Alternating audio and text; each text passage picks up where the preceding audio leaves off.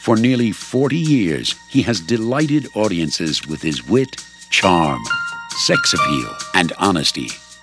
And now, you are invited to see one of the great actors of our time in a very special motion picture. Paramount Pictures presents Paul Newman. How about you and me go out there and get ourselves naked and then just see what happens? Okay. 60 years old, and still getting crushes on other men's wives. I would hope by the time I'm your age, I'm a little smarter than that. Can't hurt to hope. Sure off to a slow start. in a movie you can count on I could legally shoot you and get away with it. to surprise you at every turn. Not unless I'm breaking and entering. Are you gonna break and enter? Does it ever bother you that you haven't done more with the life God gave you? Not often. Now and then. Nobody's fool.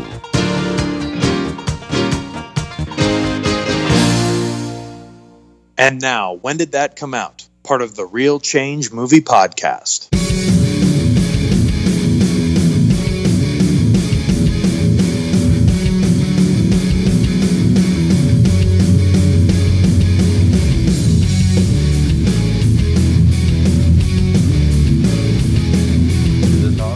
Oh, I'll do the part where you know intro the show.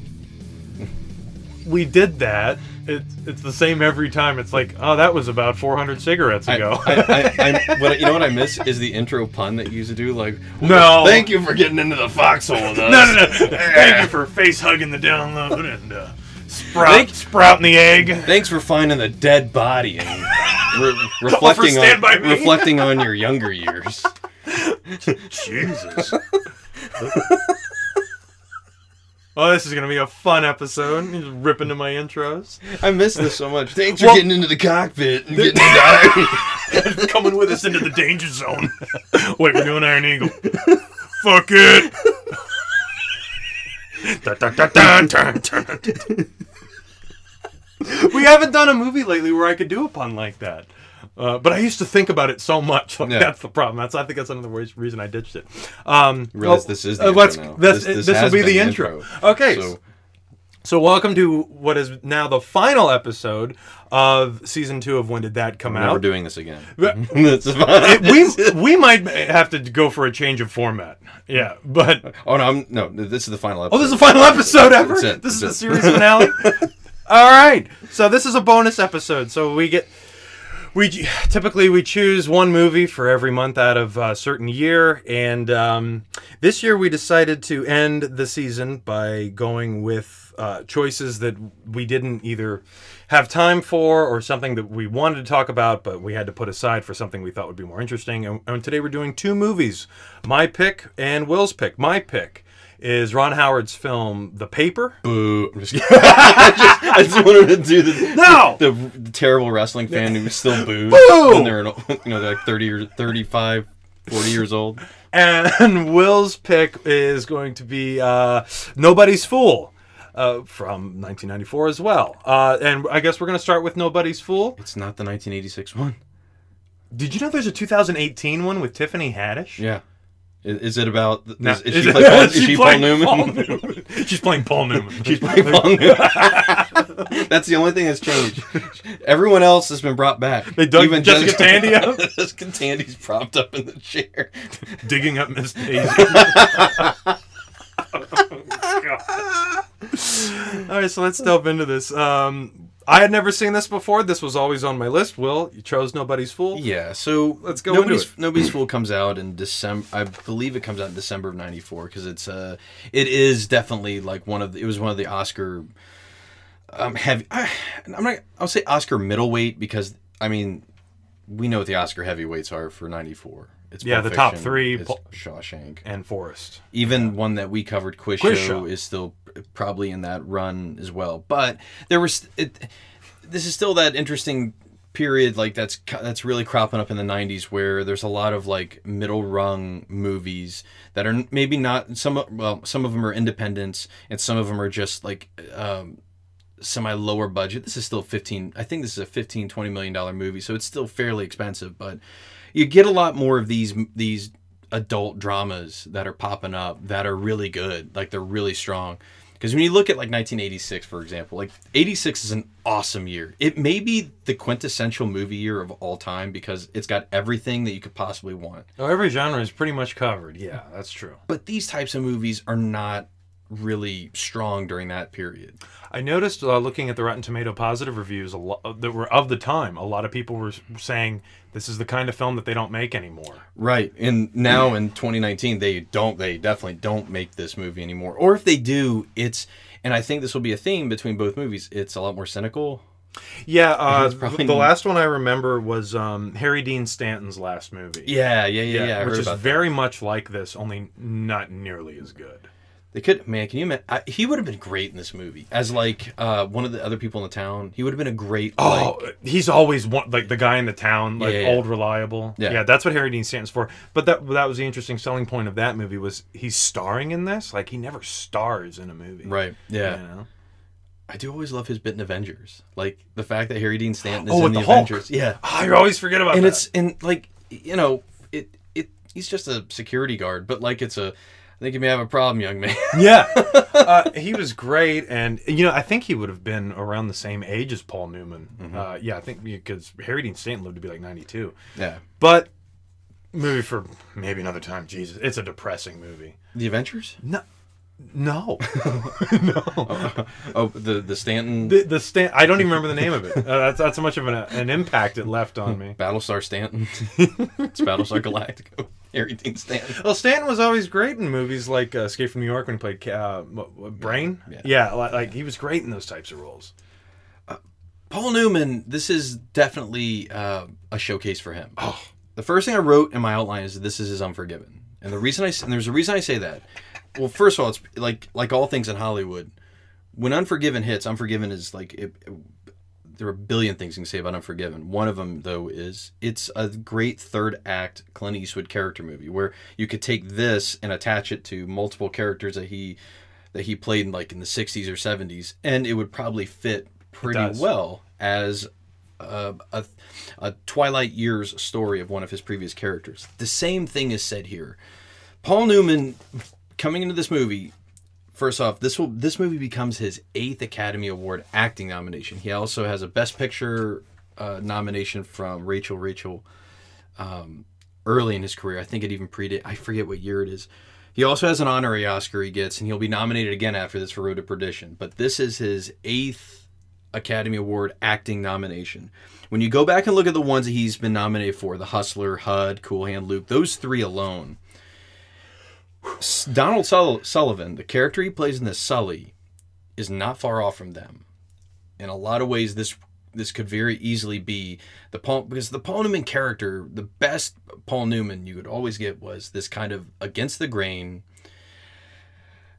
against the grain, against authority type of individual, and I stress individual, like won't be tied down by anything. Like he is going to do things his way. That plugs in perfectly to Donald Sullivan. I think that's part of the success of this movie is just that this is a perfect archetype for him. And it's a return to form because like when you get the the third act of Newman's career, I I'm I kick it off with the verdict. Like once he does the verdict, he goes into another level. And the verdict is amazing. Like it's an unbelievable performance.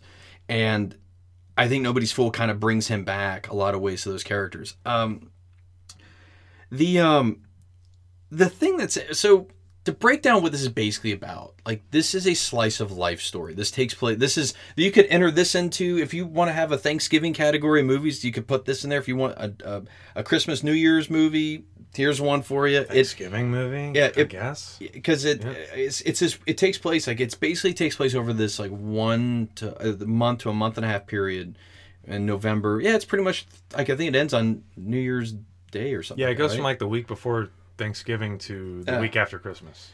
Paul Newman plays. I, I mean, I guess I'll call him down on his luck. He's not that down on his luck, but He's, if he is, he's been his whole life. right. Yeah.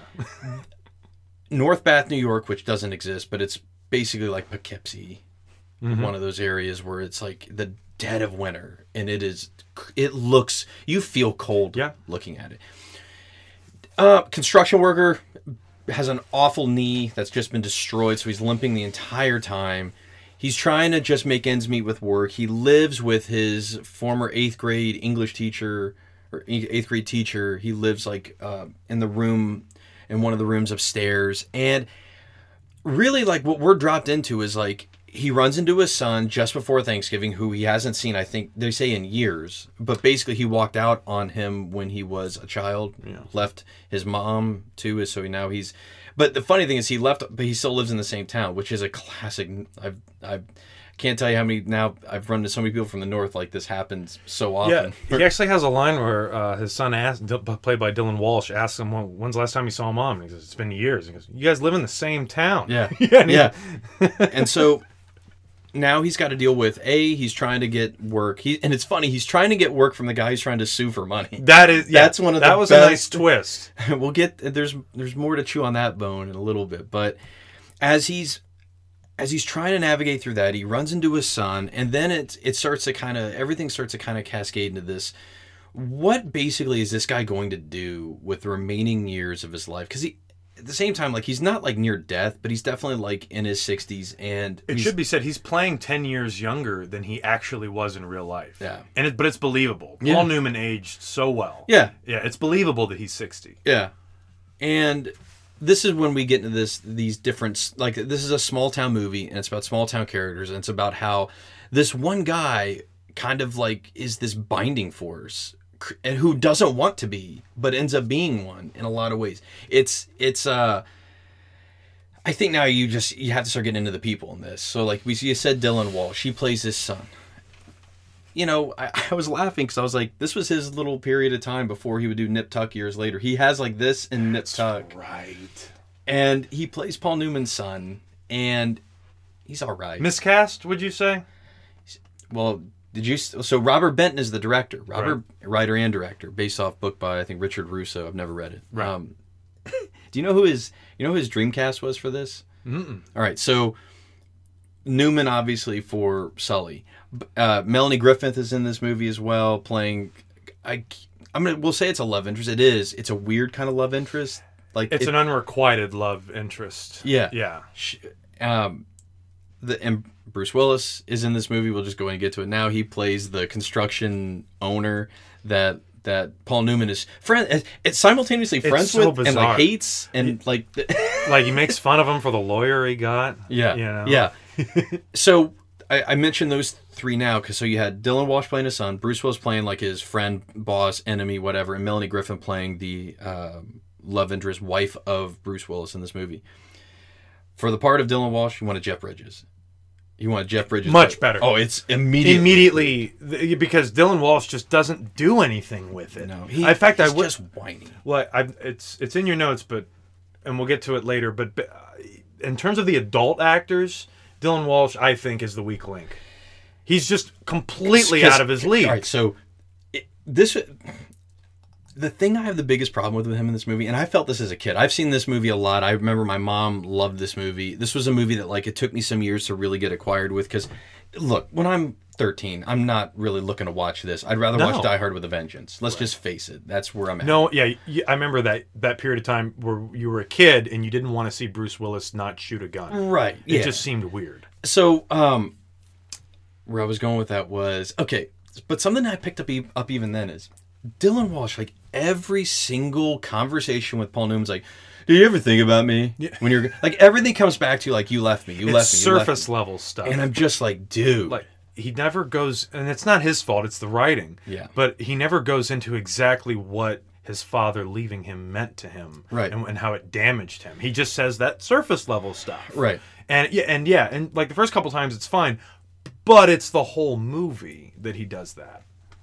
he wanted Jeff Bridges to play that part. that's awesome for the Melanie Griffith part, um, he wanted Kim Basinger, who he had worked with, and I was like, this would have been, it. yeah, she would have been absolutely gorgeous because, and uh, I mean, no doubt about it, she would have like been probably neck and neck with Melanie Griffith in terms of looks. I don't think she fits this. i love what melanie griffith does with the character She's pretty much perfectly cast. Yeah, uh, I, I, because I can believe that's the thing, and this ties into Bruce Willis. I can believe that Melanie Griffith is in the situation she's in. Yeah, absolutely. I can believe that. Because you know, a lot of times she gets criticized, and man, I had, I, I had forgotten about her arc after, like in like as the '90s into the 2000s Milk Money? go. How like it, it kind of, yeah. I mean, it's it's a it's weird. Like she, Um, She marries Antonio. I didn't realize they, they got divorced like three years ago.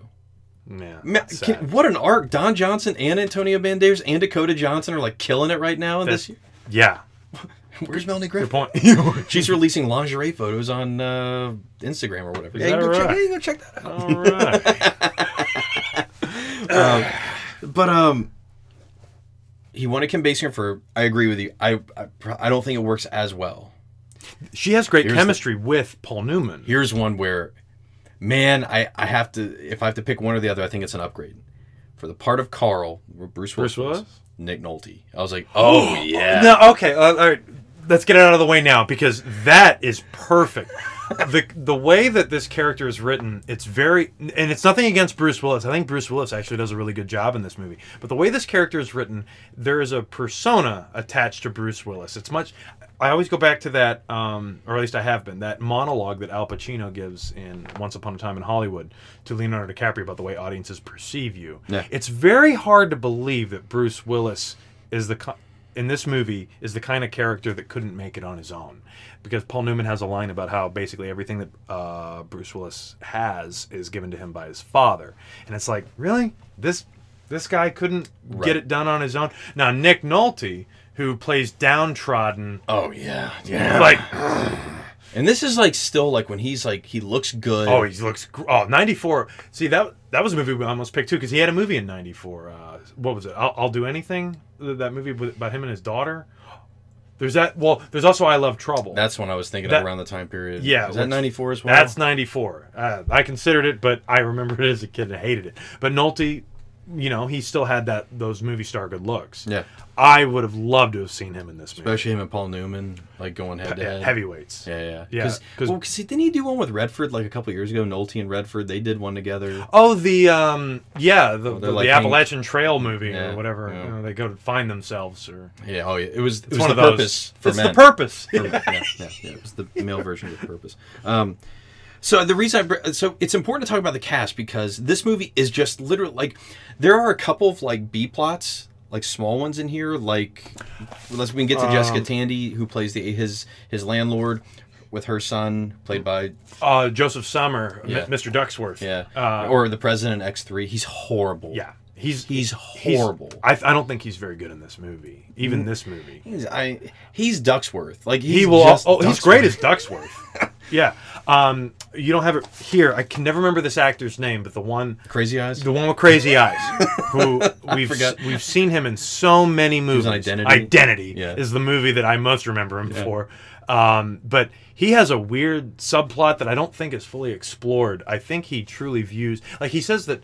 Uh, him and Paul Newman are like best friends. Yeah. But he acts like Paul Newman is like his surrogate father. And when Dylan Walsh, Paul Newman's son, gets into the picture, he gets very jealous in a very odd way. Yeah. And, and it's just kind of it's just kind of left after a while. Like, nope, you're my best friend. Oh, okay. I don't have it later. I guess it's more like these small towns are fascinating because it everybody just knows everybody. Everybody chips in with everybody. It's it's one of those things growing up here in the South. Like I, this, I'm I, I'm not. This is not where I kind of grew up. This type of environment. Amanda, yes, like where she lived was like this. It's very similar. Like in the and uh, up like well, it was uh, Western Pennsylvania. It's very similar, and I'm sure even in Ohio, it's not too different either. I would actually say um in Greer, it's kind of like that. Yeah? But not like this. Yeah. Where like I told I love that line about oh I love small towns. Because like like you see a poker scene where like it's Paul Newman or Paul New- yeah. Yeah. so you have Sully, you have his lawyer with one leg, you have the town of the chief of police, right. You have the town doctor, Yep. you have um, Bruce is in it. Bruce who Oh, and, and his naked secretary yeah or yeah whatever's going on So like there. and and like there. The only person who just seems to like like not like this town really is Philip Seymour Hoffman, who pops up as like the the the cop who I hope you get laid. and just there it is. my my mom would die laugh when that chief is just like shut the up Raymer Yeah. like Yeah. that was the It's a great moment. Yeah, Oh, and the judge, Philip Bosco, that dude. Love him. Detective Mankiewicz is what I always think of him from. you know, from. Can I hold the baby? Yeah, yeah. that guy's awesome. He is one of those like you know. Old reliable. Don't ask him to do too much. Just he he can be the dad or he can be some just somebody elderly in the movie. Right. He is a perfect.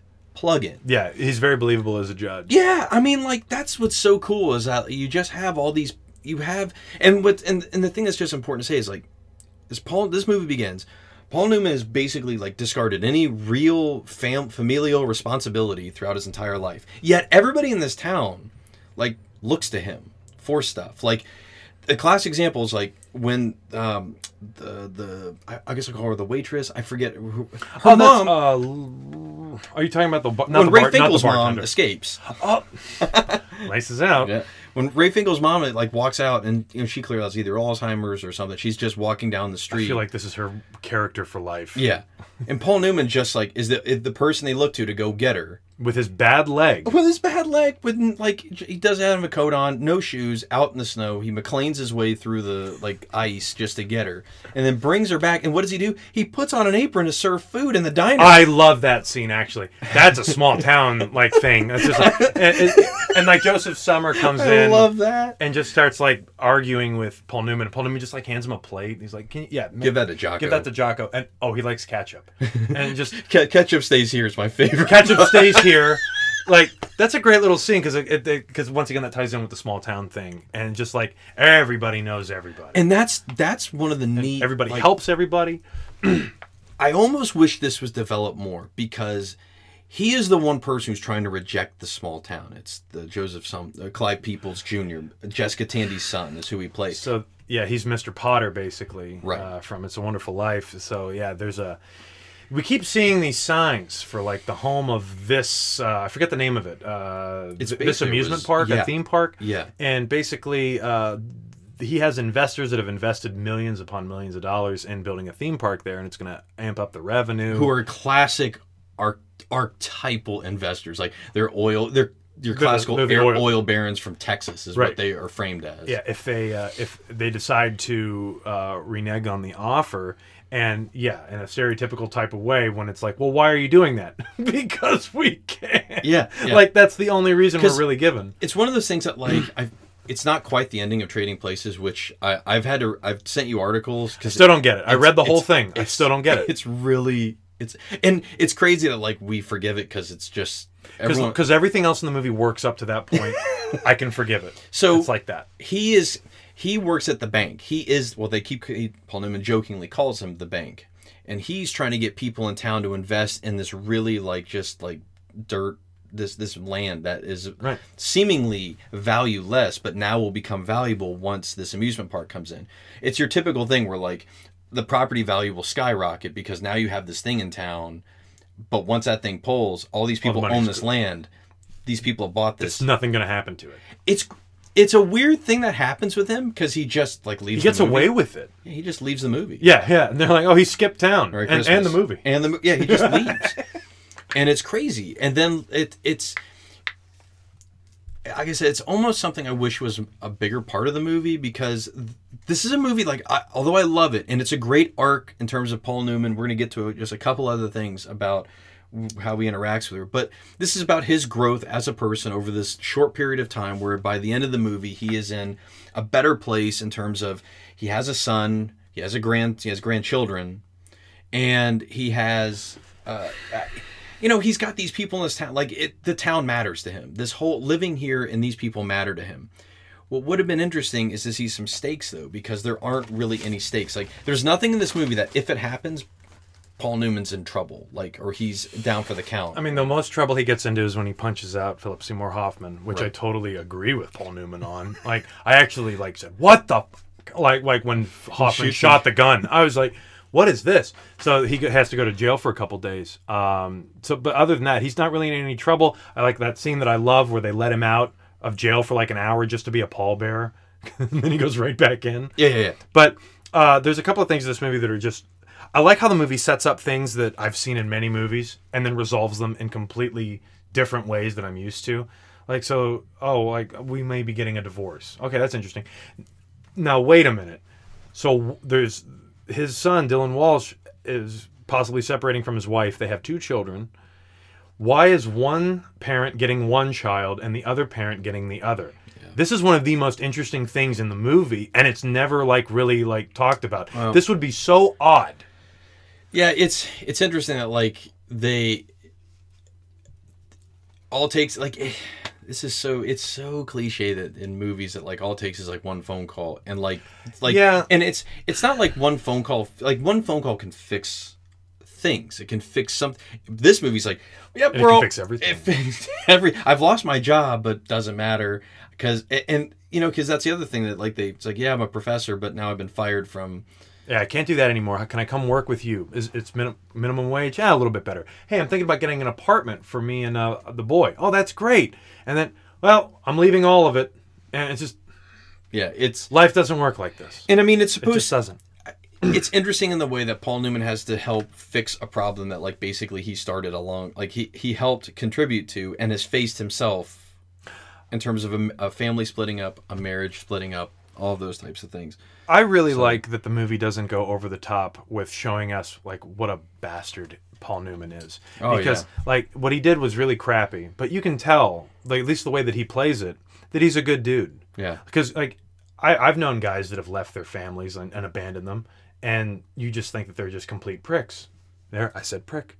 Uh, so you think about that, and then you see someone like Paul Newman. It's like you know what, like people are a lot more complicated than you know just surface level stuff and, and things like you know something drastic like leaving your family. It's like oh that guy's awful. It's like well there's yeah what he did was awful, but there's probably a lot more to him Yeah. than just that. And Newman's acting is is truly what carries the movie. Oh yeah, he's He- in every scene of the movie. he, I I, think he didn't is, notice right? that until you had written that and or or sent that over to me. I think you're right. That's hard. I Like mean, that is- like even even the Thanksgiving scene, which he just pops up in just for a second and then dips out. He's in that scene. Yeah. Like it's just and he makes it look so effortless and it's it's frustrating.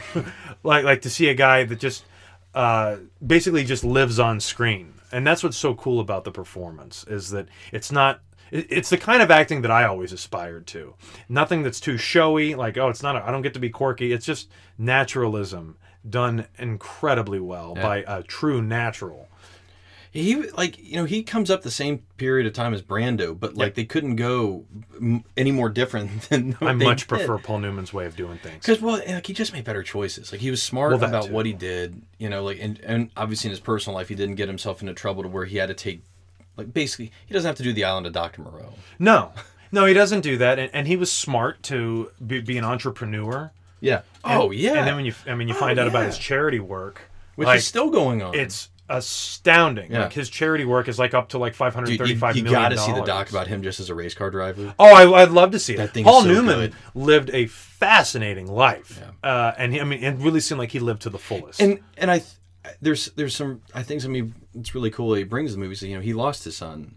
He lost so you know he's I think he there there were some things he could bring to this like in, in a way that like sort of the the the pain that Sully harbors. And I think this leans into with the acting, like the scene, the two scenes in the house, the one outside the house. I house, was just going to bring it up. and the one inside the house. Like the so he, since this is a small town, not only has Paul Newman lived here, he's grown up here. So the house that he grew up in is completely deteriorated, almost to the point of like it just needs to be leveled and started and completely rebuilt. But he still he we see him park outside of it, and it's not it's not revealed early on, but he sits there and just the way the score kicks in and it's there, you can tell there's a lot going on here. There's a lot of pent up feelings with it.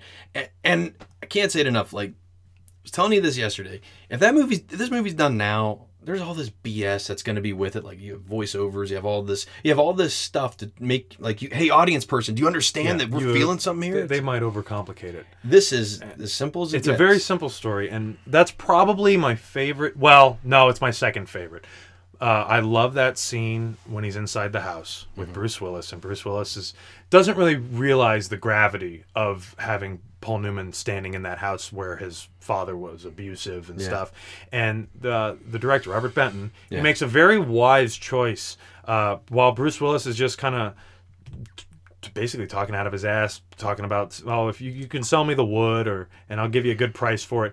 Through most of Bruce Willis's dialogue, the camera's not on Bruce Willis; it's on Paul Newman, because you can tell Paul Newman isn't really hearing a word of this. Right. and it's so And good. he's also chastising him for letting it go to crap right, but and it's that's not the registered. irony is Yeah. like the irony is like you know no, man, like this this place represents nothing but awful for him. So Mm-hmm. it's in the condition that he sees it in, Right. and that makes sense. It's in the condition of how he feels on the right, inside. right, which is a neat a neat arc by the end of it, like how like where they leave that, which is really neat. That like now, you know, be, literally like th- this is a literal personification of his growth, because now he's gonna rebuild that. Yeah, I interpreted it as um, you can you can fix something that's broken. Yeah, literally, literally, you yeah, can. and it, because it means two different things. Uh, f- yeah, like you said, for the house and for him, and uh, yeah, because the end of the movie, uh, you you learn that Jessica Tandy uh, bought the house. Yeah. and it makes him mad at first, but then he kind of Right. grows to appreciate it. Uh, the my favorite scene in the movie because I really wanted to talk to you about it. That's why I called you yesterday. I the, the scene where he almost goes away with Melanie Griffith Because it is so, so their touching. their stuff is weird because like at first like you just think it's kind of just flirty, Right. but it, like like you find whoa, there's some stuff here. So let's talk about that one scene. Okay, so Paul Newman uh, finds Melanie Griffith in Bruce Willis's office, makes a mention about how uh, Bruce's usual secretary wears like skimpy clothing, like lingerie, and just out of the blue, Melanie Griffith lifts up her sweatshirt and it's a topless shot, and it's just shocking because you're not expecting it, and Paul Newman's reaction is so genuinely good. Uh, just well. that happened. Like he doesn't really say anything. He just kind of laughs it off and walks out.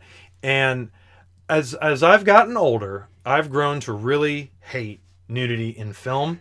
I find it to be almost border. I, I sound very conservative like when I talk about this. You do, but I, I uh, it's okay. But Like, I don't- I mean, it's just that's how you something that's it's- changed over time. Um, I find it to be gratuitous. I don't need to see couples having sex in bed. I just don't need to see that because all I think about really is, well, those actors must have been so uncomfortable. You're thinking about from this. the production I'm thinking about from the production standpoint, and this is so tastefully done. Yeah. And and I think it adds so much to the story because that's the moment where it goes from oh the audience thinking oh this is just a flirtatious kind of thing, and this one thing where she just lifts up her shirt for just a second tells me that it's completely different. Like the, the, the their story for me changes with that, and it, it helped ease me into that scene where they almost leave.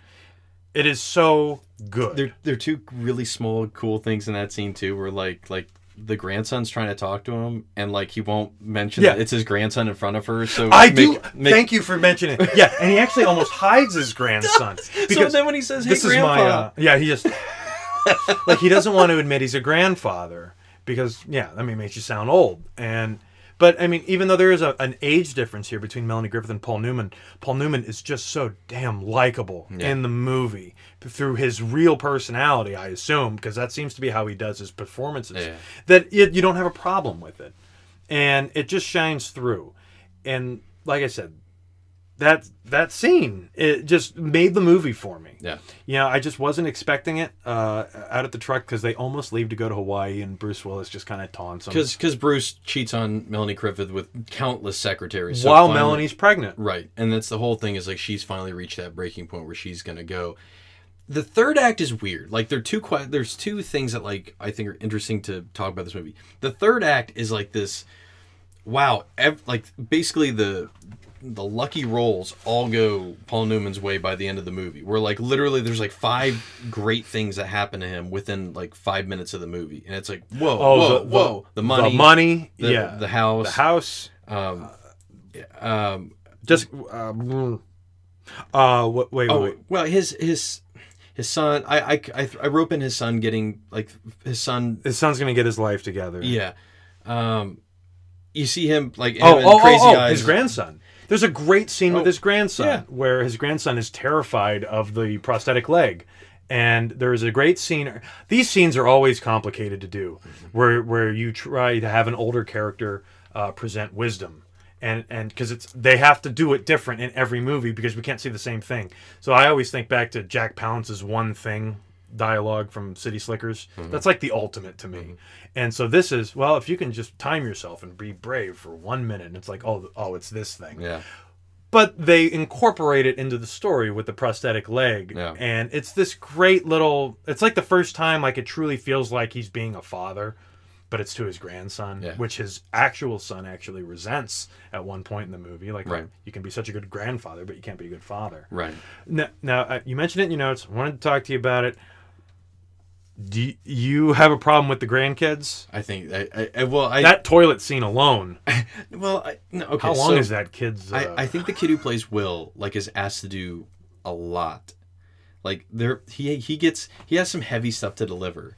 Like when he has to break down like basically how they're going to be living apart and all that. Like that kid's got to explain that. And you know what you were talking about like with bed scenes. I think about it like when I'm watching like I'm like okay, you can tell we're like they're trying to make up for an issue. The camera's on Paul Newman the whole time that kid's talking. Ooh. So that's So the A- kid might not have been able to memorize the No, no, lines. that- that's ADR. that, that that is complete. And, and Paul Newman again is like, all right, well, I'll carry this scene too. and and I just I feel I feel bad. It's just one of those things like when you have when you have a child when you're, you're going to have a scene with a child in a movie, especially a heavy drama like this. Man, you got to cast well to be able to nail those types of scenes. That they salvage it clearly. And that kid that kid does all right later. Like the, He's the scene with the watch I do love is that. good is good i feel bad when that kid is asked to have to do dialogue because that's when you can tell it's like man this must have been I feel like maybe they were they wanted the kid from uh, Perfect World. There you go, But he was yeah. busy doing Perfect World. yeah, because uh, uh, asking a kid because how old is that kid? Six, yeah, seven, something like that that's Can't hard. be doing this. not that type of dialogue Not this type. No. all right i wonder about the bruce willis thing because i do think like this is this weird bruce period All right. after i mean it felt like as soon as he did die hard he didn't want to do die hard ever again Right. he wanted to like he wanted to do the harrison ford or wh- wh- insert any other actor that boomed off of something that like was going to have like this massive following Oh, He's so like, you "Nope, do nope, nope, Star Wars and Raiders, and then you go do Witness. I want to, yeah, Yeah. I want to get away from that. I want to get away from that. And it feels like basically after Die Hard 2, it's like, all right, I want to, don't want to do movies where I'm holding a gun anymore. Hudson Hawk. You know, in striking distance, all that stuff. Oh, yeah, because Last Boy Scout. I mean, yeah. So, so what? What year did Color of Night come out? Is that 93? It's either 92 or 93, where it's like the I always think thriller. it's like night. Oh, the isn't that Melanie Griffith too? Uh, I don't know. I know it's can't Tom remember. Hanks, but uh, The Color of Night? isn't that isn't that Tom Hanks? It's Bruce Willis. But is it? What's the movie where Bruce Willis is co-starring with a major A-list actor? There is one of those. Uh, I'm getting thrown here. Uh, oh, Well, well, while while Will's looking that up, he also does. Um, this was an interesting choice. He did Death Becomes Her, right. the Robert Zemeckis Right, flick. right. And if you've seen that movie, Bruce Willis is so bizarre in that movie, and you've come to find out that he wasn't the first choice. It was actually uh, Richard Gere. And Richard Gere might have worked better. Like like Bruce Willis's comedy skills are actually very underrated. Um, I always forget the, about Blind Date. oh, Yep, yeah. and that came out the year before Die Hard. But no, oh, Bonfire of the Vanities. Oh, right. That's it. Uh, Bonfire of the Vanities. well, of course, North as well. He's, you know, from, from the wow. season. So Bruce Willis has three movies this year: Pulp Yeah. Fiction, North, and this. yeah. You couldn't get any different. The Color of Night. Where is that? Let me find that real quick. That's the one I've like. I'm, it is not. That's ninety four. Color of Night. He was really trying. He was really working. And, yeah, and and you know, I, I I I really do think Bruce is underrated. I think Bruce is phenomenal in Pulp Fiction. I I think he's so he's great. But the problem with that is that he's overshadowed so largely by Samuel Jackson, Yeah. John Travolta. it's weird to think that like 94, 95 is a comeback period for Bruce because it does feel like he kind of like dips.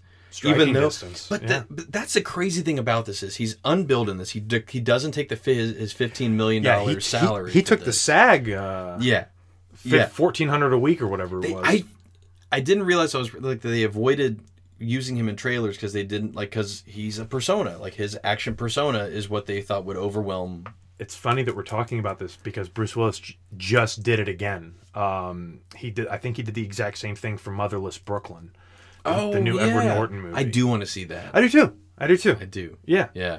yeah. Two hours and twenty two minutes. I don't know why it's so long. Well, Edward it's Norton. a passion project. yeah, passion. When we get into that stuff. so yeah, and I remember when I first heard about that movie was during Bruce Willis's roast, and I was like, oh, I got, I got to wait for this movie to come out because Bruce, he man, like, because so Hard with the Vengeance comes out in '95, and then I believe he does Twelve Monkeys. But he's still stuck. He Yeah, still he- does like be- Mercury Rising. Yeah. And the Yeah. Jackal. I was like, well, I can hold a gun, but, but at least I'll be the villain. Right. And It's it not sucks. until Sixth Sense that like, and he should have been nominated for that. And I would say the combination of Sixth Sense and the whole nine yards helps. which that was probably his last. Well, um, he also does the kid.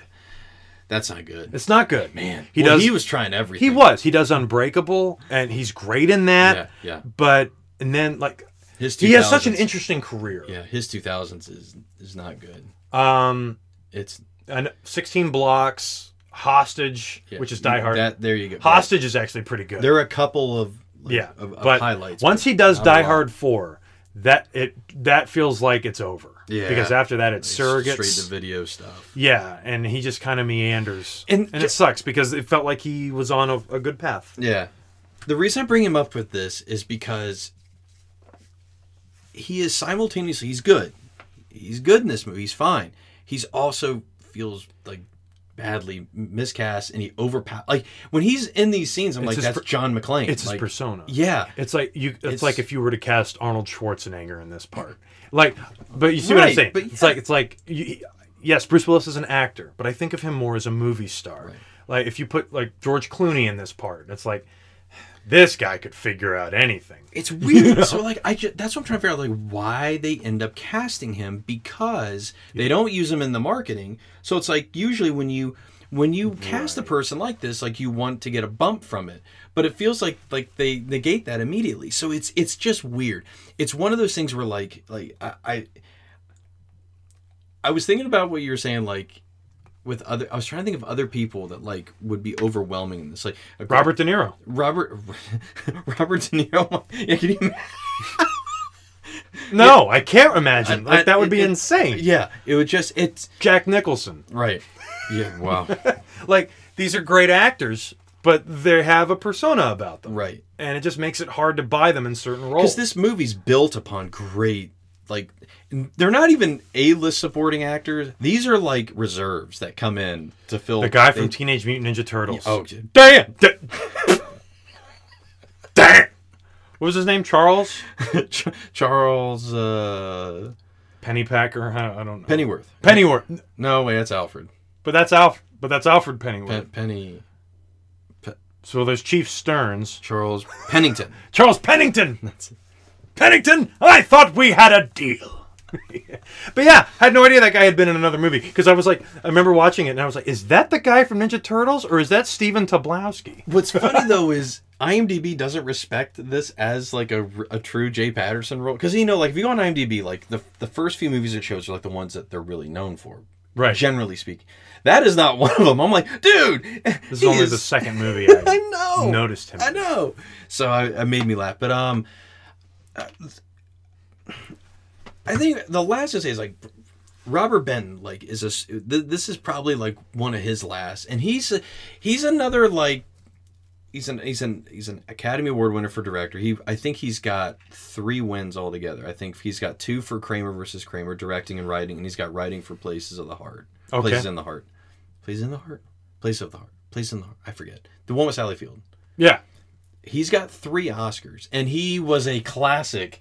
If he's if he, he's got a movie on that poster, they're slapping that Academy Award winning, Oh, of course. director. Because you don't know the name. right. Oh, right this guy won an Oscar. Who the hell is he? this i mean his best movies clearly like are movies about family struggles like the family unit the classic american family unit has is is in trouble or has been dissolved and we're trying to figure out what happens after it what's interesting is watching like when directors like him like like, what what some of his stuff afterwards like he does another movie with newman i told you about twilight, it's a weird like noir movie that again like is in this uh, vein of like this is going to be a rated r adult movie and it just never really comes together I remember it came and went. the one the, so the quintessential one that I just wanted to bring up just here at the end was when Robert Bent like this would be like 10 years later he does the human stain.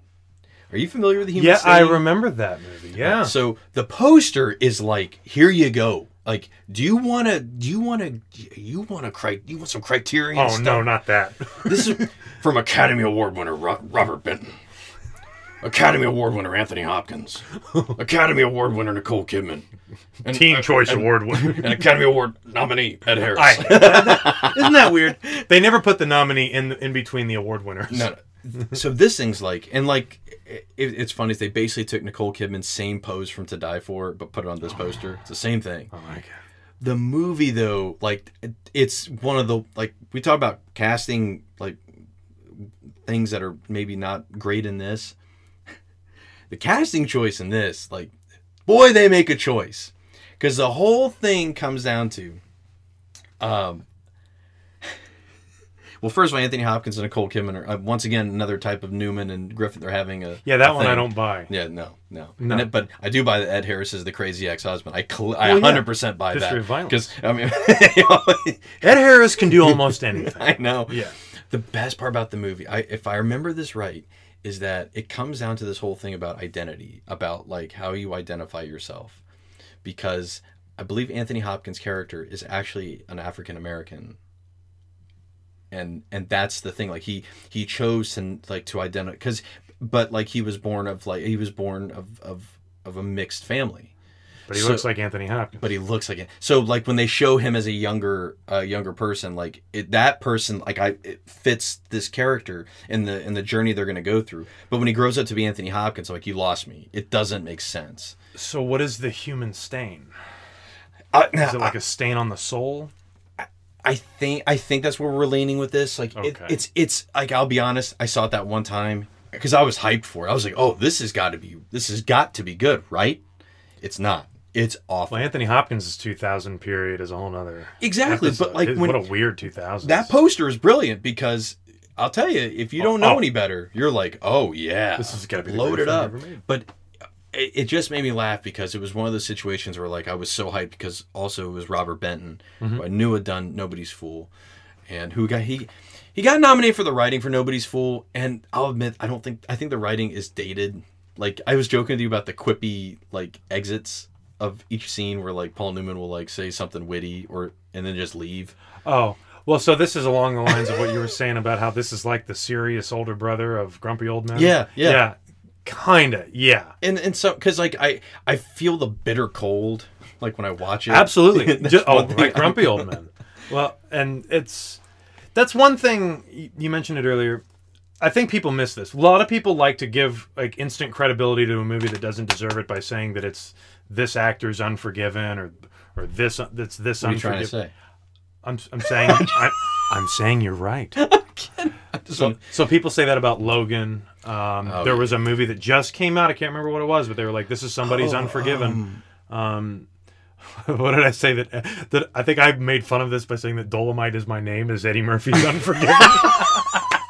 Because it's such an overused cliche. Because if it takes pl- if it's an old if it's a late career like like showcase for the acting, and there's some kind of revenge or desert setting, that that, that seems to get the the Unforgiven claim. So- but the thing that everything forgets is what Paul Newman and Clint Eastwood go through in their movies is that, like you said, the one thing that I think makes it an Unforgiven type movie is that it could be a follow up, a hypothetical follow up to a movie that he did 30 or 40 years prior. I was so. Uh, who would you want to see do that type? Uh, un, the Unforgiven type of, and the women, and by definition, we're talking about the a movie that could be plugged in as a sequel to something they did earlier in their career, and the, and they don't have to be like at that point now, but in the future, who do you want to see get that movie? In the future, Yes, Keanu Reeves. so I was gonna say Tom Cruise. Tom- I would love to see what is an Ethan Hunt in his 60s or 70s, that type of character who can't do that but wants to do that and then has the like you know what I mean like has who wants to be in this position of action not necessarily like saving the world but you know like an action oriented person who See, I would never, even, I would never think of Tom Cruise because the guy's sixty and he just won't stop. He just won't stop. Oh, I remembered what the other Unforgiven movie was. It was the last Rambo movie. oh, yeah Rambo: Last that's, Blood. that's it that's it Yeah, so this was an Unforgiven for Stallone. I think the Reeves one would be interesting especially if like like he has so many different types of action characters. you it- it's see it's hard because by the time the 90s are wrapping up and the 2000s kick off there are no more movie stars that gravitate toward archetypes where they're identified by archetypes like Clint Eastwood uh, was identified with a certain brand of movie, a certain type of movie, a certain character, Right. and because he played, you know, basically this comes down to if you played the same quote unquote the same character in every movie, you would probably qualify for an Oh, Unforgiven movie absolutely.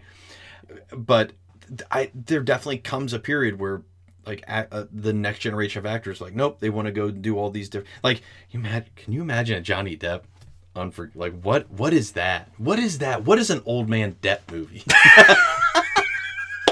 what is that I don't know.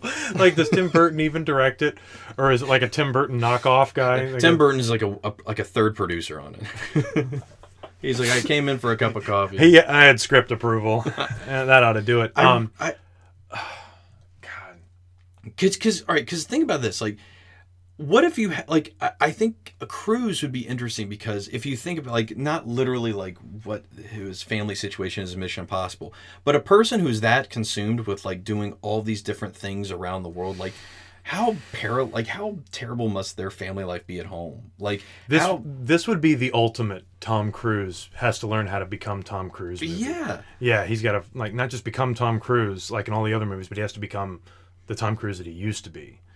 Uh, it would be interesting. Uh, this, but Or you're more.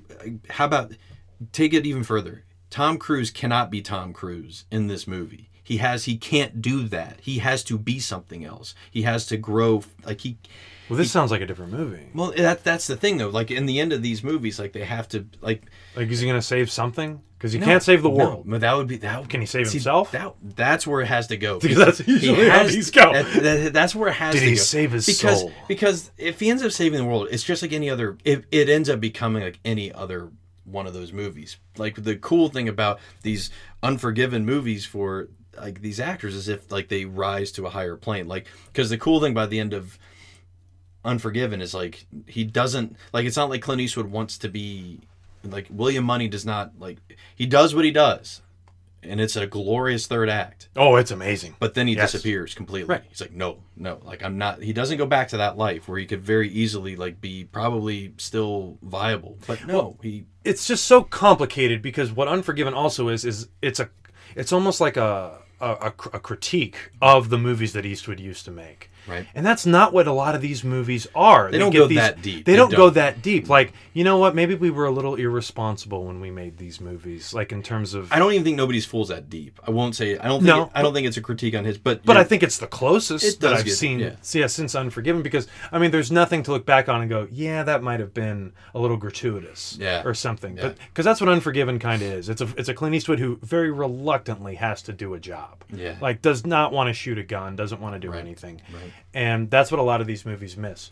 And you're right. Like a lot of these actors they bounce around a lot, you know, like we don't have anyone like I'd say a like a Steven Seagal or a Jason Statham Mm-hmm. or like yeah, it just doesn't really happen like that anymore. Where the, you have these like action movie vehicles Yeah. for these guys. Keanu had that for a while, and then he did The Matrix, and it completely changed. Right. So Tom Cruise would be interesting. Like I want to say Kurt Russell would probably be interesting, but You know why I, di- I thought of him?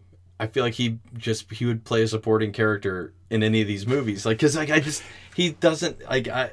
he could be the old writing buddy. He was always like he's he's a quintessential. He became a plug-in guy like for a lot of movies. Like you know he ends up like Like what kind of movie that used to be made that isn't made anymore is worthy of a critique? You know? Like, like, because I, had- I just had a thought. I was like, well, Kevin Costner would probably be good for this. But what kind of movie? Like, because Kevin Costner basically tried to become Clint Eastwood Right. with his Right. westerns, Right. and it just it, there, Unforgiven has lots of interesting things to say. Logan has nothing interesting to say. So I have here is a not. This isn't. This was this was one that was. I don't think was successful. And even though like it like um, it was it was billed to be one of these was Burt Reynolds' last movie. The, Yes! the, the, la- the last movie star, It's not, yeah, not very good. It was No. an attempt to be, uh, you know, a, a, like it literally like he is playing Burt Reynolds just under a different name right. because they literally showed they show footage of. I still haven't gotten around to it. It, yeah. but I mean, like it, it's a it's a tough it's a tough mark to hit. But you know, this movie hit it overall. I would say, like you know, I'd love to tell you that I feel like Newman deserves the Oscar over Hanks. I think it's undeniable. Hanks gets the Oscar for this year, I do, undoubtedly. I do think Newman might have had it if it was 95. Yeah. Oh, absolutely. I, think. that yeah. The more I thought about it, because who did we figure out won? Nicolas Cage. Nicolas Cage for leaving Las Vegas. I think you could and, beat him. And yeah, and Nicolas, and that was a crowded field too of not like super great performances, but Right. Mm-hmm. like good. And I think Mel's in there for Braveheart. Yeah, I definitely think Newman could have taken it. Yeah. But the great thing is Newman already had one for Color of Money. Right. Very Yeah. well deserved. And Jesus, I didn't realize it until you sent it to me. I did not realize how many times he had been nominated. Yeah, he's- like he's one of the great actors, and he really is. He was one of the ones that got the honorary Oscar and then won it a And year then won it again. Yeah, just out of hell with you. I can still do it. And he's like the best part of Cars Oh, and down. Cars Three. Yeah. yeah. Like Yeah. that's the stuff with Paul Newman. I love it. If I'm rating if I'm rating this still to be gen- I, I think the highest I could I, I- the highest I would put this movie on a 1 to 10 would be an 8. I think Yep. that's about as high as I would go. I give it an eight. Also, Yeah. this was a great movie. It's- I'm, I'm so glad you picked it. it I mean those scenes where it's just him like, you know, it shows you that like you know, even though this was the year of Forrest Gump and Shawshank and like all these movies that are like so pop culture, they're they're ingrained. Like there was some really strong work. That's been largely forgotten. Yeah. sadly, and and I'm glad we went with something that's really good because I think we had a tendency to try to look, look at movies that either we were fond of growing up with or movies that aren't good. Yeah, You know, this was a rough year like, for like those. the movie this year, 1994 is such a great year that I think there was a conscious effort to go. Let's try to make it not look so good. Yeah, because like it's like Because 86 is looking amazing compared it- to 94. oh, it does. Like if you're like, wow, North. I Huh. do think I I I think 86 may be the the Really? overall the best movie year ever. And the reason I never say hear that- anyone say that. No, but like look at everything that came out. It's not about the award winners or that. No. Like if you look from January to December, like there are movies that are remain with us to this day that came from that year. That year is so significant. Like I get 99's the best movie year ever by that book. I know that book. I want to get I that want to book. get that book. I get oh, it. Man. I get it. But at the same time, I'm feeling like 99 is becoming too easy to say that without really like getting into like, okay, well, what came out? Okay, was that really is like it's I like 89. 89? I like the summer of 89. a Oh, lot. that's the greatest summer ever. Right. I mean, there is no question. Right. 1989's summer is the greatest summer of all time. If you take into account too, like in the moment too, because like if when you say Star Trek Five for '89, people laugh at you, but it's like, dude, if you're in like 1989 and you know that's coming out, Off of the voyage home. Mm-hmm. man, you are pumped. Anyway, we got one Great more year for sequels. Yeah, we got one more of these to do.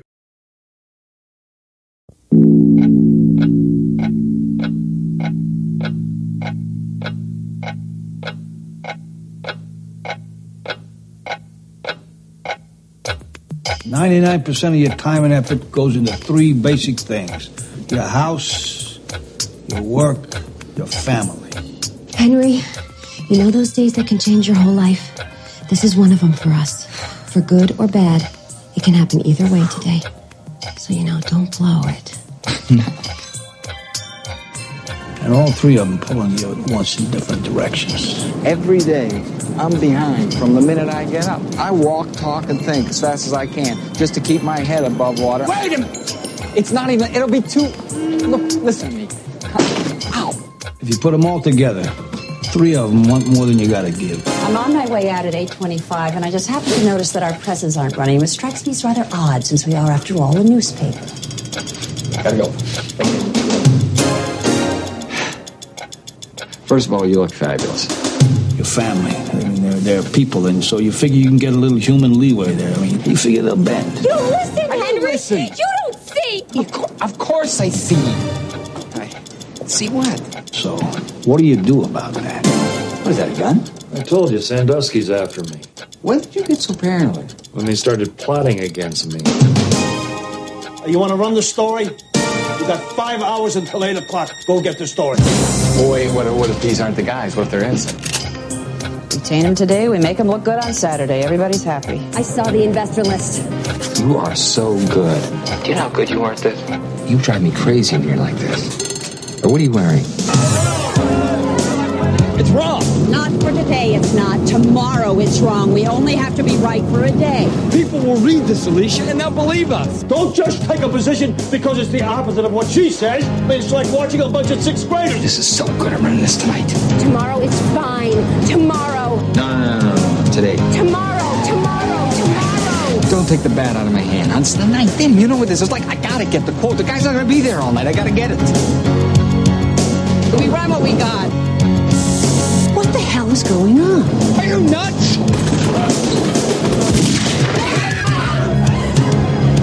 God, I miss this place.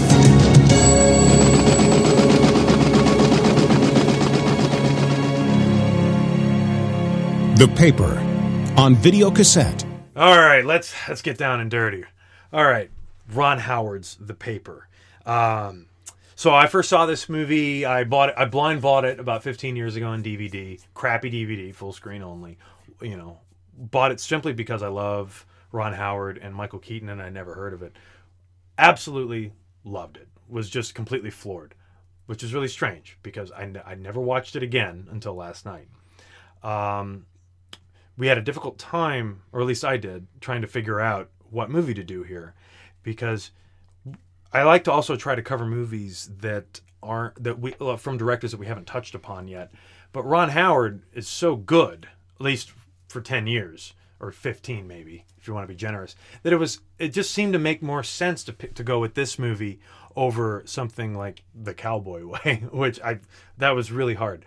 But this comes right before Apollo 13, right after I think uh, Far and Away was the previous movie right before, and with the way that the media works and the, and how I think people were a lot more trusting of the media uh, journalism back in the 90s as opposed to the way they are now, this seemed like a really interesting idea uh, to go with simply because of the media and also of the topics that the movie does handle whether they're handled competently or not, we're going to figure that out uh, between the two of us. Uh, Will, let's kick it off with you. What is your biggest problem with this movie? Tone, uh, two things: tone and pacing. I think they're uneven.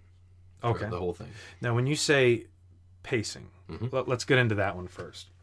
Uh, one thing I absolutely will stand by with this movie is the editing makes this movie just feel like a locomotive for the most part. The editing is very quick, but it's not it's not jarring. And give the cam- camera work too. The camera work, because it is yeah. whipping the way like it's we're not even Across cutting. the We're whipping. entire- yeah.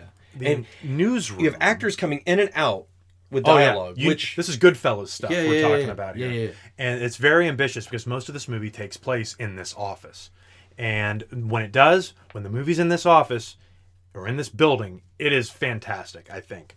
Now, the editing helps the movie move along. It, the movie has this energy that just won't stop, and like you said, it, there's like an A plot line with the movie, and there's about seven or eighteen seven or eighteen, seven or It's one or the eighteen other. like B plot lines. There's so many things going on.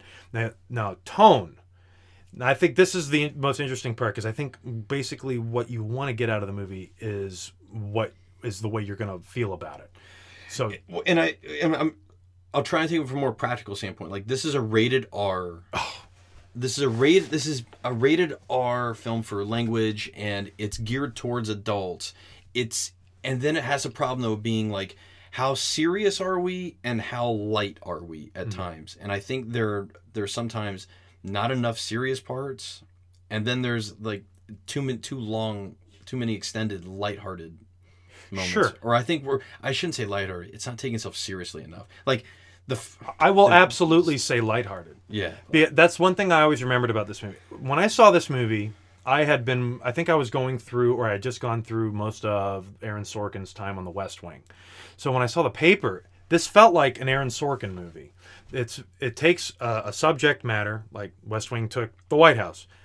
The paper takes a newspaper publishing thing and completely idealizes it and romanticizes it to the point of almost being saccharine like like almost like you want to like almost vomit uh, because the way that the story starts it's incredibly serious there is a potential race war going on, which is very interesting. I'm sorry. When in the cars, I mean, there is no. As soon as I saw that that thing, I was like, that is organized. That's crime. organized crime. Because like, I'm sorry, Whitey. Yeah. Well, it says Whitey, and like so you get so you get these two dead white assholes like in a car, and then you get these two black kids. two dead. Two, well, when you find out what they did, you're like, oh, screw these guys. So then you get these two black kids coming up, and one of them, uh, I'm sorry, he's stupid. He goes down to pick up the gun, Right. and there's this old lady that just ah just loses her mind, and So- it's like you would have heard the gunshot five or ten minutes ago. Yeah. You know, li- li- like there's why would you think it's him? And the kids bail, and and and this is where tone comes in. There is a there's this overriding thing through the whole movie that because of something that had happened previously, where uh, a black kid had been killed a few days before by a police officer, and then this might have been a retaliation for that. There is an impending race war like that's possibly going to break out in New York City. And the newspaper staff couldn't be happier about it. Like they don't seem concerned at all, even the black guys. This is a mistake. We're we don't get enough. Like we don't understand. Those are stakes, but they're Huge. but they are never explored or taken seriously enough. We don't see rioting in the streets. no. Like the closest we get is the perp walk. Right. That's as close as it gets to absolute chaos. Because th- this whole movie, this, we should say this right. The whole movie takes place over 24 hours, 7 a.m. to 7 a.m. And it's amazing how much can happen in a day. So you get Michael Keaton, and he's married to Marisa Tomei, and Marisa Tomei is like the most beautiful pregnant woman I've ever seen. Like, like almost to the point of being like, no, like her hair looks too good. But you got something? You want? No, no, I was gonna say like the, the thing though, like like is hundred percent accurate is the sneezing create like yep you, you lose Sure. that that, the, some of the, some of the stuff some of the stuff she nailed pretty. It's just I, no, I don't have anything else with that. Okay. I'm just gonna drop it there. So Michael Keaton has an addiction to Coca Cola, oh, and this is a weird thing that goes through the entire movie. it's a weird sponsorship. Because It is a because it's almost an anti Coca Cola movie. Like uh, Marisa Tomei calls it battery acid Yeah. like, right off the bat, and Michael Keaton does not have any change in his pockets, and he basically drinks all the soda in, in on the upstairs floor. Yeah. So so we get this little plot line. And then we get into the newsroom and we, we meet Robert Duvall, who once again, when the movie sags, if Robert Duvall's in the scene, it's gonna be fine. Right. Like this is just his magic power, I guess. This is where your end credit has got to be strong. Yes. It's like, oh, thank God, it's Robert Duvall. So he has uh, a, a prostate the size of what? A bagel. A bagel. That's it. And then we learn that it's prostate cancer. Uh, they don't really say that he's dying, but prostate cancer is never a good thing. He is estranged from his daughter.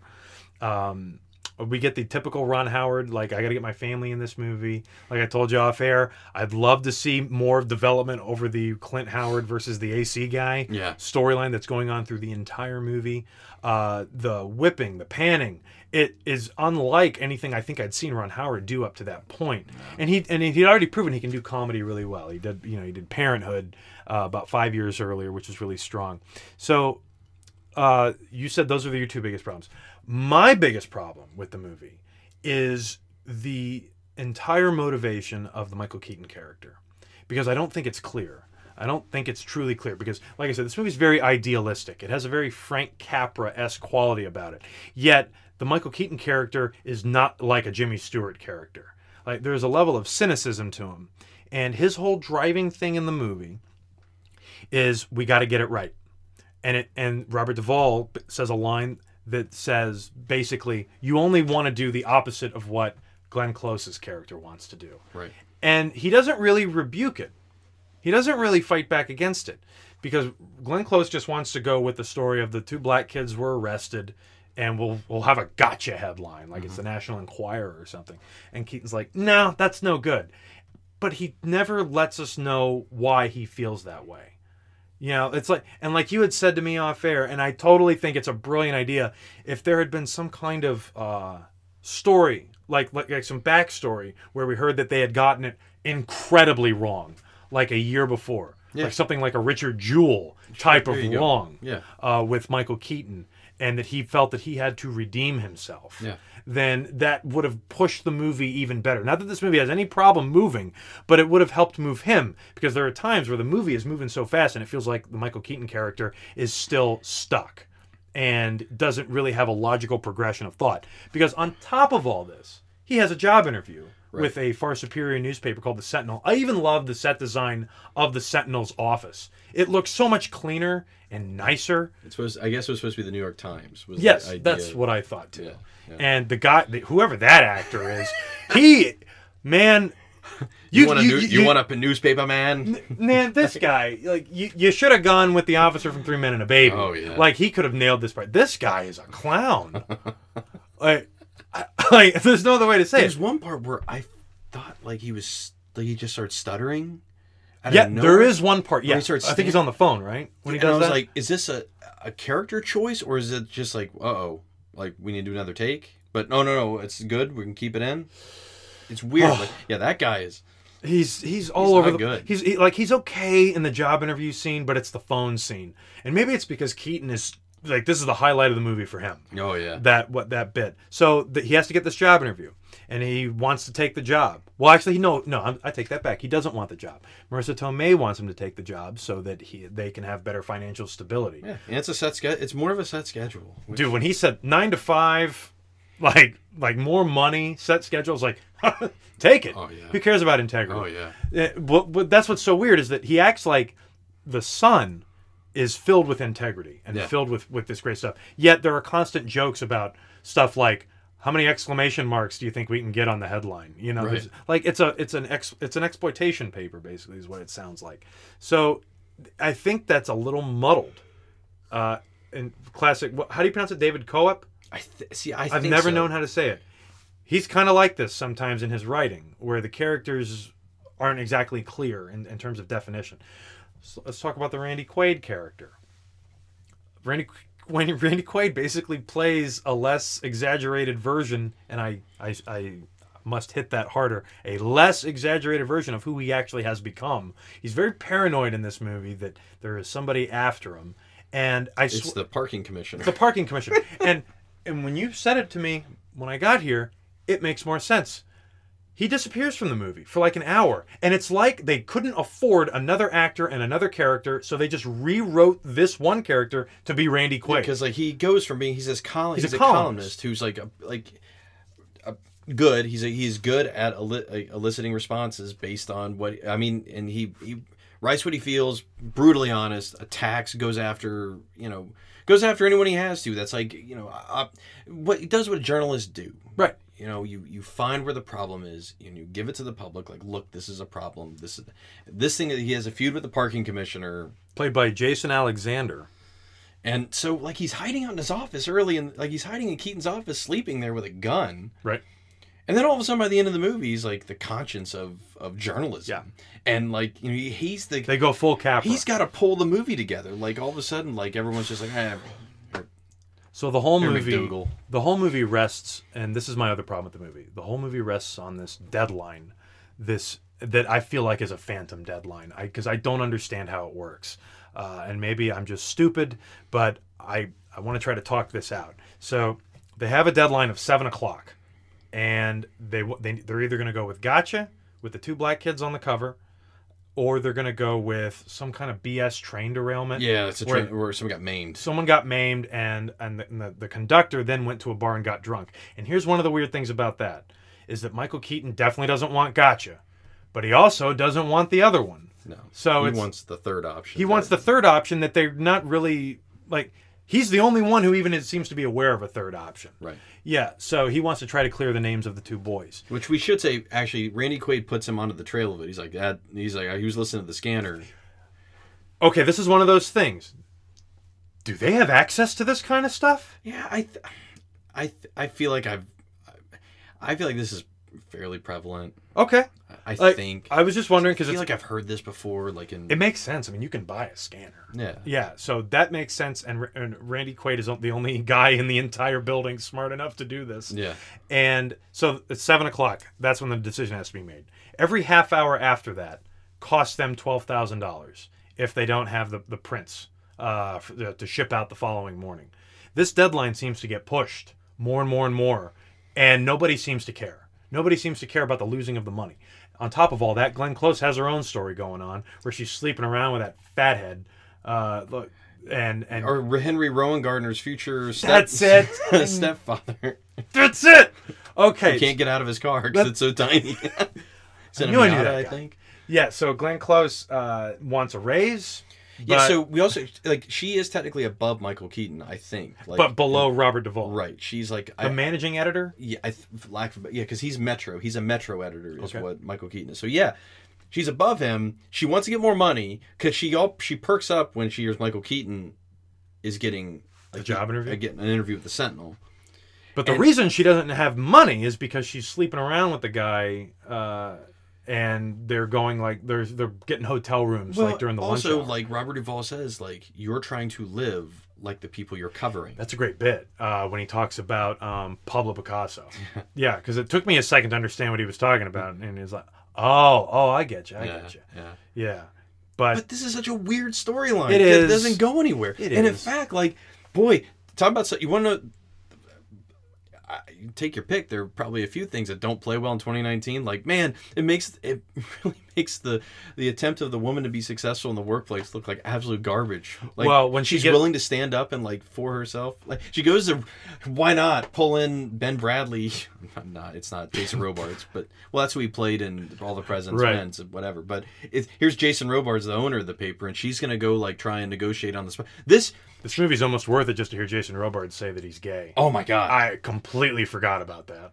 The the funny thing is like that part doesn't belong in the movie at all because as n- there's You no didn't have to do it. Well, there's no consequences afterwards. No. Nothing happens between Glenn Close and Robert Duvall afterwards. By the end of the day, she's like, "I'm reading the paper. Oh, okay, we'll get to that. I'm having a good time." That's that Aaron Sorkin stuff. So uh, Buy your own. Yeah, I hate that line. Uh, but that line, I'm making it sound like I don't like this movie, but yeah, that line's bad. Robert Duvall like actually even warns her, like if you go over my head, like it's your ass. Yeah. and apparently it isn't. Apparently Jason Robards will just look at her weird. And, Like, you know what? Another Sorkin moment, like just this kind of annoying little character stuff, is when she follows Robards into the bathroom, and there's this kind of weird like awkwardness, and when she walks away, the poor bastard who like has to hand guy? the The towel hand guy. towel guy? Yeah, yeah. He just kind of looks at Robards and just kind of smirks, like, like, dude, you hate your job.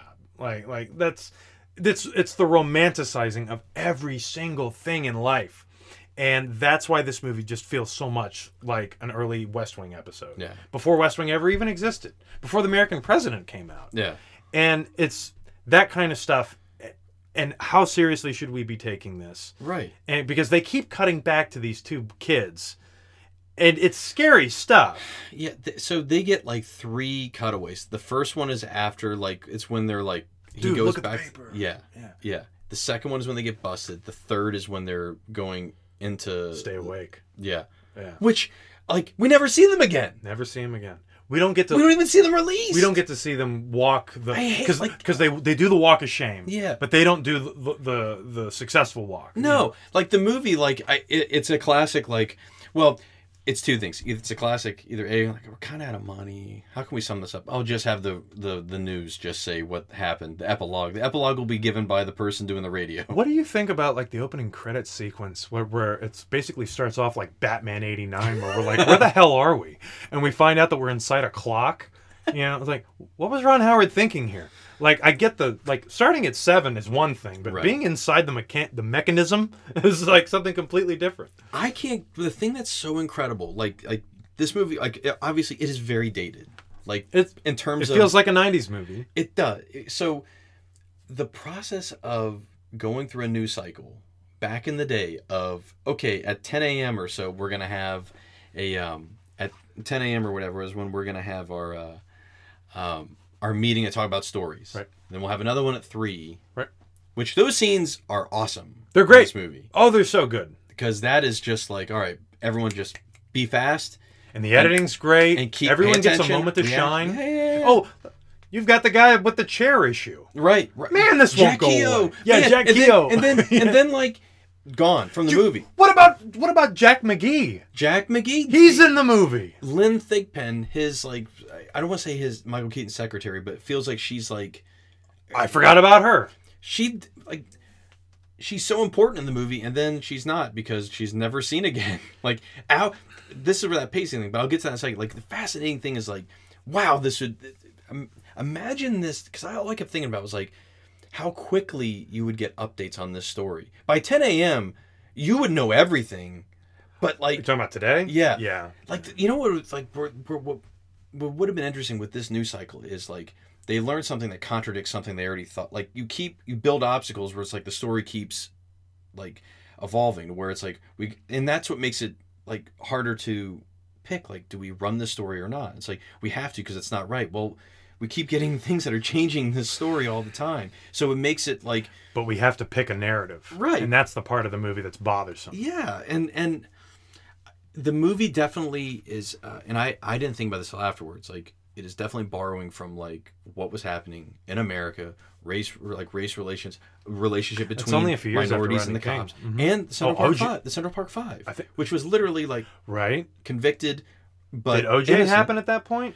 OJ, so Summer of '94, wasn't it? yeah, yeah. So by The movie was probably filmed. It was by that point. right. Yeah. Yeah, but still, like, even though it may not have, been, it still is a reflection on that period. Like, I mean, there are things in there that are really interesting. It's just unfortunately like we don't spend enough time with anything. Like the the movie tries to play off that hyper like hyperactive like all this stuff that happens within 24 hours. They would get this better with the show 24. Clearly, they would understand how to Yeah. do this much better. A 24-hour version of this movie. I think this would be a fantastic m- series done now. If you did like almost did the 24 of it, where like you did it like an hour, something similar. But, but Will Print is dead.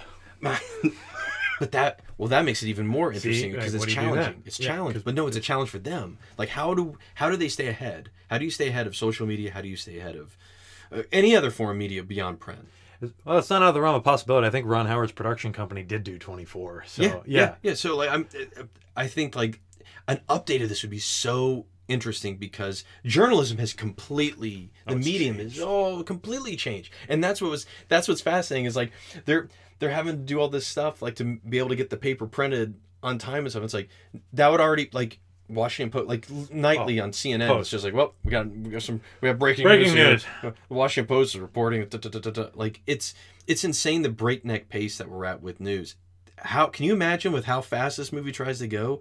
If you try to take that same thing with ten different subplots and just plug in 2019, this thing would be all over the Yeah, place. Yeah, you probably wouldn't be able to focus on a damn thing. And that's the thing that sucks is like this should be Michael Keaton's movie.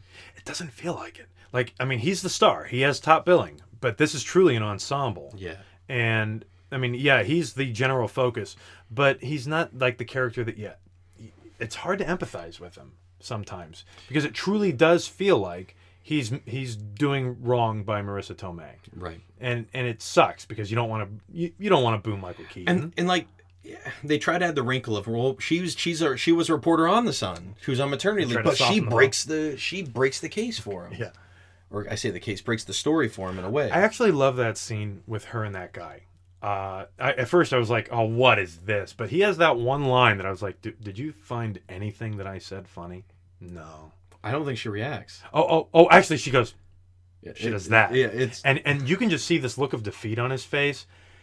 Wow! I was like, that made the scene right there. I was like, oh my god, this poor guy has a whole story. I bet, but uh, we don't have time for that. We got we have so many other stories we got to deal is with. so fascinating though to see like how like like how this when it comes to these movies like how the sausage is made like how Mhm. how is how how how were our publications made back like Right. during that that is fascinating that's what makes these movies fascinating even if they are flawed It's like say. it's like a Hollywood Insider version of a newspaper, Right. Uh, like and and because Hollywood Insider movie gen- subgenre is fantastic, and I do like knowing how the inner workings of things go, and and, and that's what that's the fun of the movie is basically. Even though it feels like there are times in this movie where it's like I, I don't feel like I should be having as much fun as I am No. because of the subject matter. Subject matter is very serious. So the the height of idealism with this movie, and to the point of cheese, comes when Michael Keaton and Randy Quaid get back and they find out that they're already printing the headline for the following day. They're printing gotcha They're printing gotcha. And they get down there and they find Keaton, th- th- th- they do that stop the presses thing, which is painful. But fine. Like, yeah, I imagine that's a big deal for, for guys like that. But, you know, so Glenn, Glenn Close gets down there, and this is where the movie has a real tonal shift because she goes, Well, she actually considers it. I'll give her credit. She goes, Well, how many have we printed so far? The twenty five percent. Oh hell no, no, no, no, that's way too much. And then probably the best fist fight I've seen since uh, Happy Gilmore and Bob Barker. I mean, it's you can't call it unintentional. Would you funny. make this today? So like, so I was trying to think, how do you label this fight? I can't call it unintentionally funny because they are trying to make it humorous. They're trying to make it like this semi-humorous exchange, and, it's that's a problem. right? It's Like- more successful than it's not. Because it's if this played today, Like he thinks he knocks her down, and it's like, oh man, like like he didn't want, you know. I, I'm sorry. and then like, just like he didn't bet me then he returns. like breaks her nose. or- Yeah. Oh well, then she does this hilarious like Three Stooges fall, which is just. And here's why I think it's okay. Imagine if this role was played by uh, Meg Ryan or Julia Roberts. This would probably be horrifying. But this is the chick from Fatal Attraction. Exact- and that does, yeah, it makes a difference. It So, does. and, and once again, that's perception. It's just like I know Glenn Close could probably kick his ass. Yeah. So you don't feel too bad about it. Yeah. Even like, but today, like this would play very differently. And then there's another great Sorkin-esque line with, "No, congratulations, you've become what you hate," and just oh. And then like I I- feel like we were talking about like rewriting Randy Quaid to be whatever because like in the audience we're sort of like what are like we're left wondering like what are what are we doing here? And then he has to explain like you know you used to be a reporter you both used to work together and then he went this He way you went right, this way. And it was just sort of like oh man. Oh, Like, th- and this is when he 'cause- meets 'cause this is Alexander. This, this is the pacing thing. Like everything we just talked about is at an hour and a half I think roughly right then we have this Yep. extra like That's right. 20 minutes They of- don't get to the bar till hour thirty-five. that's it. Yeah. Yeah. So we have this bar scene where The movie feels like it's over. Robert Duvall, who's been you know meandering around this movie, trying to you know Finding my subplot. he, he is. Yeah. His daughter Maybe didn't want it's anything to do with him, which he knew was going to happen. He doesn't just like It's Paul Newman. you know. Why don't you just lead off with "I'm dying"? Let's. he never says it, and and my memory of the movie, he told her, I thought so too. and I Apparently was I kept waiting for it, and He then goes to the bar, starts drinking. They makes fun of Jason Alexander. Then they start talking, and then it ties together. Where uh oh, Randy Quaid's there, and then this second fight scene, which is it was bad. Like again, I don't know. how do you what- really feel? like? Like I, I was wondering. Like I was Should like, I be laughing? Yeah, Should I be concerned? Exactly. Because once again, this is perception.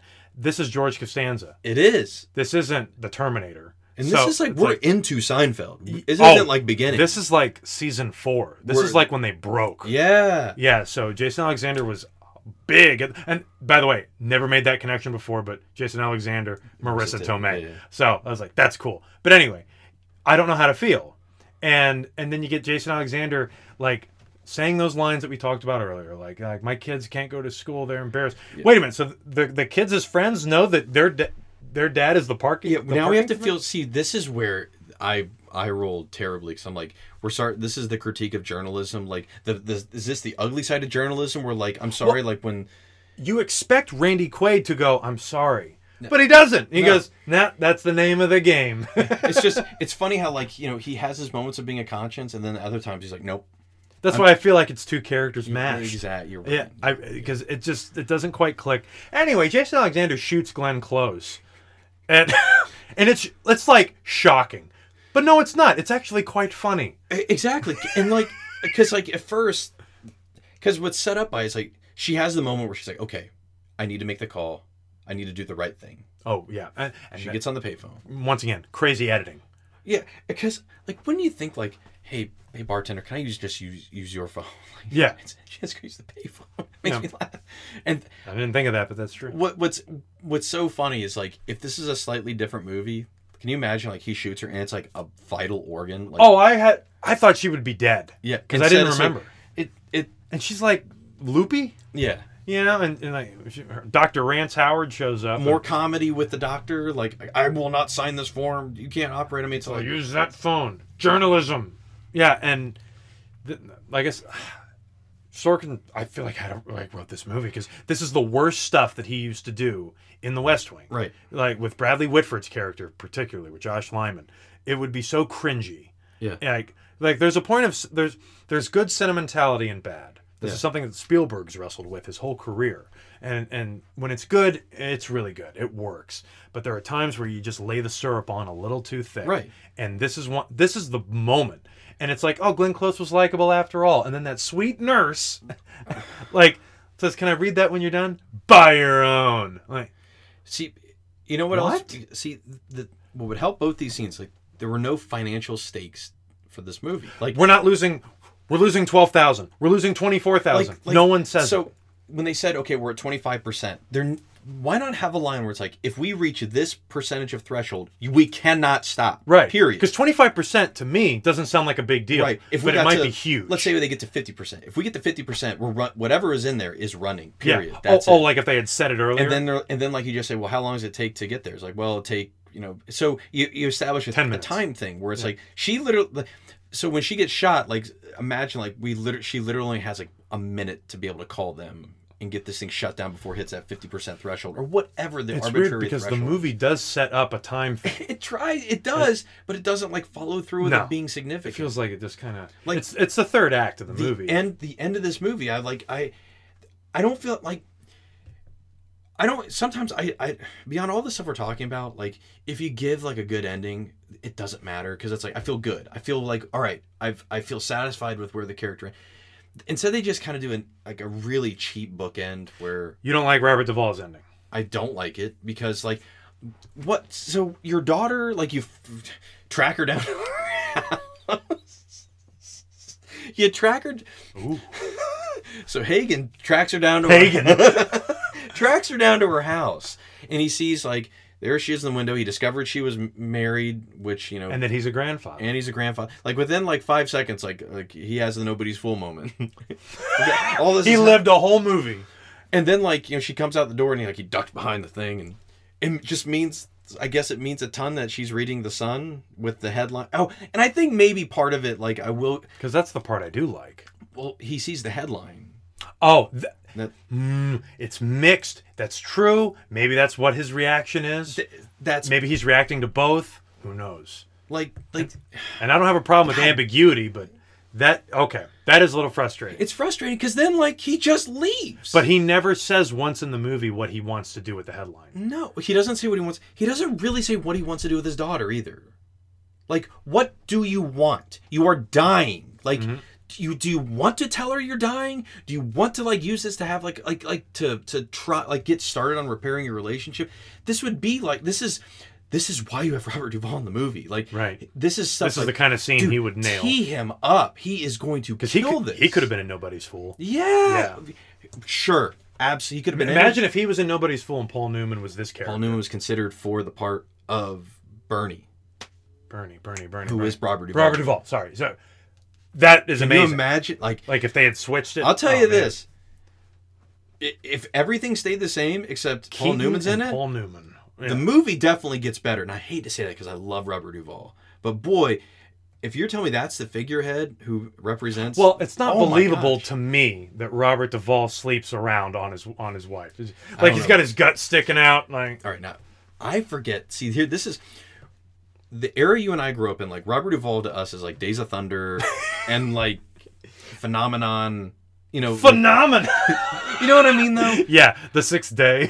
we forget sometimes it's like when you look at him like in The Godfather, thinking about, like- and he is like a good-looking dude who is He was- charisma and fire and passion, like in everything he says, and he just I, he was a good looking guy in uh, The Fugitive, the TV show. Yeah, yeah, okay, okay. Yeah, and, he was and even that. like even in Apocalypse Now, like he just pulls that shirt off and he's just walking around on the beach while the thing's just getting lit up. But I was thinking about it, and not to sound gay, but All right, Robards. yeah, that's, what I was doing. Uh, Paul Newman is like the best looking guy that ever lived. Yes. Oh, like from young to old, I'll he you, always looked Sully amazing. has great teeth. Oh, doesn't for a guy. Yeah. Yeah. But But you use Colgate. But man, I, I just get so. Do you play tennis? Imagine if Harris, if Harrison, dude, if Harrison, Old Ford, Harrison Ford. Yeah, yeah. He would have to be ten years He'd- older. Oh my god, I would love to see him. Yeah. Um, I man, I just, I just, it, it just left me hanging with that, and then the very end, which is I was talking about this cheesy bookend of The be- clock? the beginning of the movie is he's he's passed out in bed, And he's only slept in three his- hours. in his yeah, in his in his suit from the day before, his work attire. He wakes up and he's go go go go go. He he starts to get up. and then he just puts the covers over him and he goes back to sleep. He does. Mm. It's it's. It, we're trying to. We've returned to stasis, but now we're at a high. We have a higher knowledge or whatever. I guess forward. Marisa Tomei is okay with him keeping the job at the Sun now. Yeah, like exactly. all of a sudden, Like, there's because a- she has the Catherine O'Hara scene where like she loses her mind about what. Oh, life is Kath- gonna the be like. Catherine O'Hara scene. Jesus. I had Kevin Again- and my life again, went to hell. That doesn't need to be in the movie. No, that scene's like because that scene is referenced later on where where Marisa Tomei says, "I saw myself a, a future version of myself, and it doesn't look good." Like that's all you need. You don't need this. Right. I don't need to know what's going on with Catherine O'Hara. Um, what was I going to say? There is a there is a, a bit of dialogue that does bother me where she asks Michael Keaton point blank, like, "If gun to your head, you have to choose between the sun and me." I don't believe him when he says that he that he would choose her, and it just makes Michael Keaton look bad. Yeah, and it's not his fault. It's just the way it's written. like again like all you have to do are some subtle things where it's like again I, I don't know how this would work on the hr but like what if she really liked being a reporter but Mhm. she gave it up to be with him because he is an editor at that paper and you and that's and didn't want to cross that line of nepotism favoritism whatever Mhm. like she gave that up she sacrificed Right. like there comes a point where you have to sacrifice back like Yeah, he's never going to do that. and, and that like No. those are little things that like you know you can you can play with to try and help elevate this it's just a shame because you have so many powerful people in this movie that are great like Oh, it's an amazing like, cast. like Keat you know you can even do the game so if, if you switch keaton and hanks in this like how is it is it better I don't i don't think so i don't think hanks makes the henry part any better than what michael keaton does because keaton is Keaton adds a level of who's who's, who's better at comedy michael keaton or tom hanks because that's that's a tough one You have to get back to me on that. I'm gonna have to think about it. or how about this if you put tom hanks in night shift is it any better no i think keaton is just monster I'll tell you what might be better. You put Michael Keaton in the Burbs. okay Because there is Okay. a level of danger with Michael Keaton. A lot like I remember they wanted Tom Hanks to play Hooch. No, Turner. they. If you're not going to take this seriously, Okay. they wanted Tom Hanks to play Phil Connors in Groundhog Day. Okay. And he said, "The public persona of me, everyone knows that I'm going to turn out okay." Right. And he goes, "You should." And he's the one who suggested Bill Murray. He goes, "People not, don't know what Bill's going to do," and that's how I feel about Keaton. I don't really know what he's going to do, but if I see Tom Hanks in a movie, like I, I definitely know that Mister Rogers' Neighborhood, whatever the hell that movie is, he's it's not going to end with him like s- shooting the devil back into hell. You know, it's just like end of days. but like I know that's not a possibility. But Michael Keaton, I mean, he might lose his mind. They even Does there's even a desperate great- measures get better if Tom Hanks is in the Michael Keaton part? Actually, you keep Keaton in the in the part, but you give the Andy Garcia to Tom Hanks. Let's just have him fight. Oh yeah, Yeah, Oh, because Andy Garcia Or- adds nothing now to that movie. I there's some I would genuinely want to see. What? I want to see Hanks as the Vulture do that scene in the car. Oh, and he turns around and he's doing his eyebrow. I will kill you. I will kill you. Oh man, you imagine if that's Tom Hanks delivering that? I don't. know. Tom Hanks would never go. For Exactly. See, that's where like I, it's just fascinating their career trajectories. I hate to get. I'm not getting off anymore on that. I promise. But No, I it's just, great. I just thought it was interesting because like, is it. this, Tom Hanks never go, never does dangerous. He never does bad guy. Uh, Did he do bad guy? The circle. Oh come on, antitrust. Whatever Like, the- that. the- yeah, man, no. that thing. That thing's like we got Boyega. Nope. We got Boyega. Ooh, attack the block, anybody? No, A little movie called Stas Star Wars. You heard? Stas Wars. you, yeah, you've seen it. Yeah. Have, have you? Um,